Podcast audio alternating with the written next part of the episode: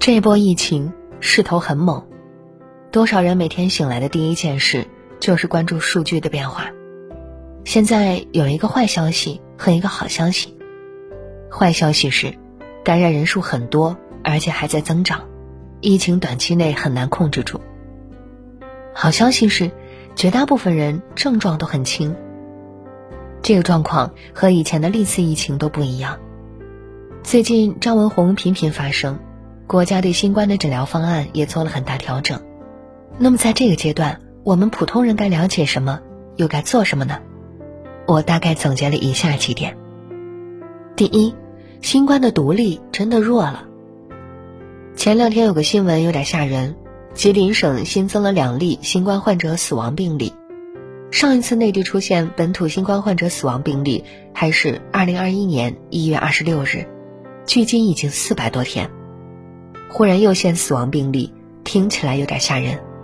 不过别急着害怕，算一下比例，这波感染人数比例上是远远低于普通流感的，而且两例死亡病例都是有严重基础病的老人，一位六十五岁。另一位已经八十七岁，而且其中一位没有接种过新冠疫苗。据官方通报，这两人新冠肺炎的病情其实本身并不重，都是清醒，导致去世的直接原因是基础疾病。老人去世令人难过，但这不能算是新冠病毒变强的证据。相反，张文宏在三月十四日的微博中写道。病毒的毒力真的是明显降低了。他举了上海和香港两个例子，上海近六个月收治的两千多个病例中，重症只有百分之零点一，目前没有危重症和死亡病例。所以张文宏明确表示，打过疫苗后，新冠病毒造成的重症率与死亡率真的低于流感了。而香港这轮疫情死亡的病例，除了年纪大是高风险因素外，绝大多数都有明显的基础疾病，也就是说，因为感染新冠病毒去世的人，绝大多数是有明显基础病的老年人。所以，综合各地数据，可以明显看到，有三种人感染新冠病毒后比较危险：第一，高龄；第二，患有基础疾病；第三，没有打疫苗。如果家里有老人是三合一，那么一定要非常谨慎。年轻人倒是不用太恐慌。因为即便感染了，也不会有太大问题。大家可能也看到了，这波疫情大部分是无症状感染者。吉林前几天统计过，本次疫情无症状感染者占比为百分之五十六。无症状就是基本对健康没有造成影响，所以就独立来说，我们是不用像以前那样害怕了。第二，仍然不能躺平。不过，无症状感染者增多有一个坏处，就是很多人感染了也不知道，就会无意间传给更多人，可能传了很久才有一个人被发现，而这时感染者已经很多了。而且现在新冠病毒传播力又超强，前几天专家讲，德尔塔的传播速度比原始毒株翻了倍，奥密克戎 BA. 点一又比德尔塔增加了百分之七十，现在流行的奥密克戎 BA. 点二。又高出百分之六十。这个传播速度加上这种隐秘性，很容易让一波疫情发展的难以控制。虽然病毒毒性减弱了，但万一感染者大增，也会出现不少重症，然后医院又不够用，导致可怕的后果。所以我们还是不能躺平。就像张文宏说的，通过最近全国各地的疫情应对情况看，无论是在心理上还是社会资源的配置上。还没有做好应对大量病例同时出现的准备，现在全面开放，一定会出现医疗资源挤兑，造成难以预计的过度死亡。这次的吉林就是由于短时间内新增病例太多，出现了医疗防疫物资短缺的情况。如果少数几个城市出现大规模疫情，我们还可以举全国之力去支援；要是大规模爆发，麻烦就大了。第三，关于新冠后遗症，有一个问题你可能很关心：新冠后遗症，因为万一将来逐渐放开，每个人都可能被感染，就算感染已经不那么可怕，那么后遗症呢？这个问题我查了很多资料，关于新冠后遗症的报道，如今有着各种说法。二零二一年八月，《自然》期刊旗下的科学报告刊登了一篇报告，该研究共确认了五十五种新冠后遗症，最常见是疲劳、头痛、注意力障碍、脱发、呼吸困难、嗅觉和味觉丧失、咳嗽、关节疼痛等等。不过，这项研究的对象都是二零二一年一月一日前的感染者。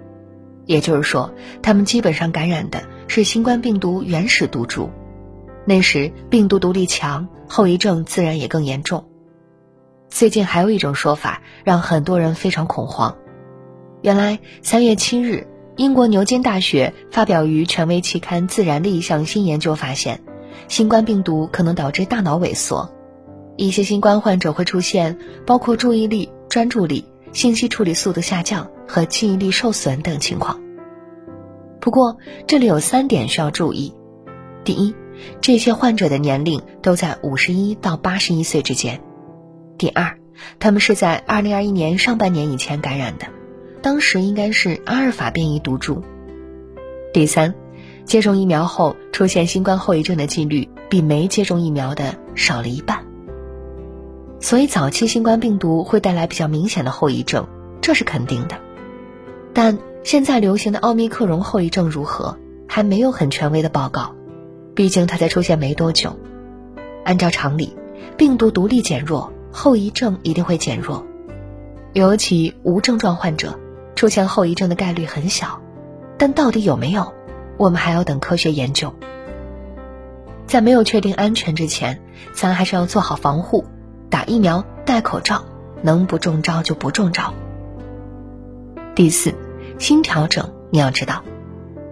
前面说现在的疫情和以前很不一样了，所以我们的抗疫模式也应该做出调整。三月十五日，国家卫健委发布了第九版新型冠状病毒肺炎诊疗方案，调整很大，普通人也非常有必要了解。内容有点多，我把重点大体给大家捋一下。第一，我们可以自己在家检测有没有感染了。新方案在核酸检测的基础上，增加了抗原检测作为补充。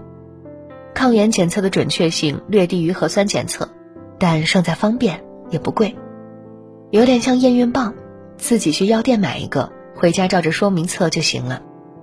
如果是阳性，就报告社区，社区会帮你叫救护车。不过专家说了，没有必要的人不用瞎测。浪费资源。第二，症状轻的感染者不去医院了。以前只要查出你是新冠感染者，就必须送去医院隔离治疗。现在症状比较轻的或者无症状感染者就不用去医院了，大家一起集中隔离，转阴了就回家，严重了再送医院，这样就避免了医院收拾太多不需要治疗的感染者，不堪重负。第三。有治疗新冠的药可以吃了。这次，国家除加强中医疗法，还确定了两款专门针对新冠病毒的药。一款是美国进口的利托那韦片口服药，一款是国产的安巴韦单抗、罗米斯韦单抗是注射液。两款药据说效果都不错。第四，减少了隔离时间。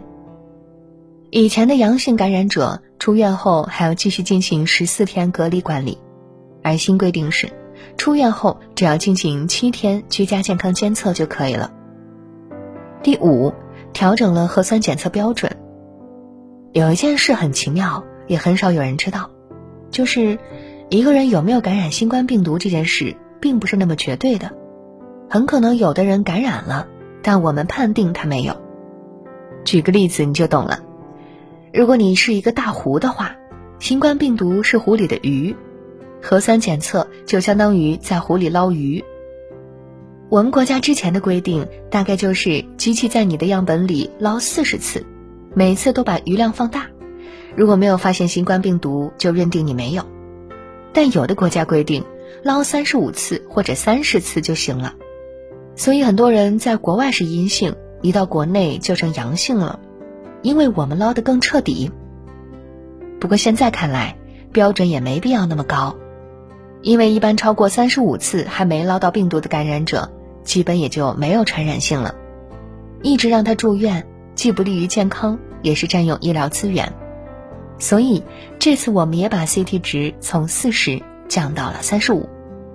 嗯，说这么多就是为了想给你解释一下啥叫 CT 值，它最近在新闻里频繁出现。疫情已经两年多了，可依然不知何时结束。就在三月十九日，中国疾控中心首席专家吴尊友还说：“新冠肺炎不可能在短时间内消失，我们与新冠的斗争将是长期的。不过好消息是，我们的确是对病毒越来越了解，越来越知道如何对付它了。病毒不停在变，我们的对策也在跟着变。种种迹象表明，我们现在是到了一个新阶段。”新阶段的新特点，咱都要了解，要跟上变化。毕竟，抗疫是每个人的事，每个人都做好，疫情才能控制好。